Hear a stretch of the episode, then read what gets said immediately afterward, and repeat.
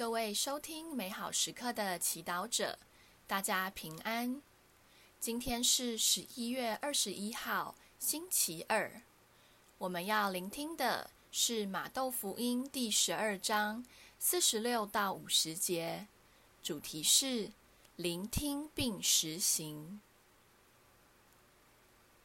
耶稣还同群众说话的时候，看，他的母亲和他的兄弟站在外边，想要同他说话。有人告诉他说：“看，你的母亲同你的兄弟站在外边，想要同你说话。”他却回答那告诉他的人说：“谁是我的母亲？谁是我的兄弟？”遂伸出他的手。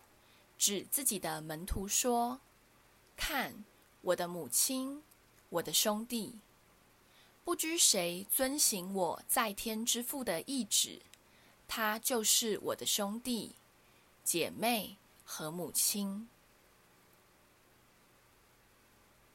是经小帮手，今天教会庆祝圣母奉献日，纪念圣母玛利亚在圣神的推动下。自童年时期就将自己奉献给天主。虽然这个庆节的由来是来自次经圣雅各福音的记载，没有圣经的根据，但西方教会却在十六世纪之后正式成为普世教会庆祝的纪念日。因为尽管这个节日没有历史依据。但他强调了关于圣母的一个重要事实：从他自幼将自己奉献给天主，成为天主最美好的圣殿，让天主以奇妙的方式住在他内，成为天主救恩的神圣器皿。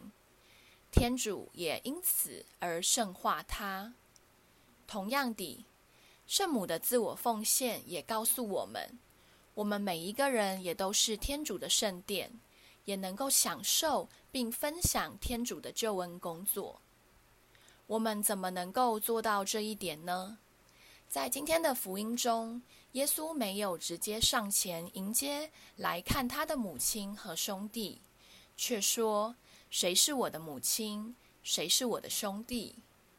不拘谁遵行我在天之父的意旨，他就是我的兄弟。”姐妹和母亲，耶稣的话语或许会让我们感到不舒服，认为他不够敬爱圣母。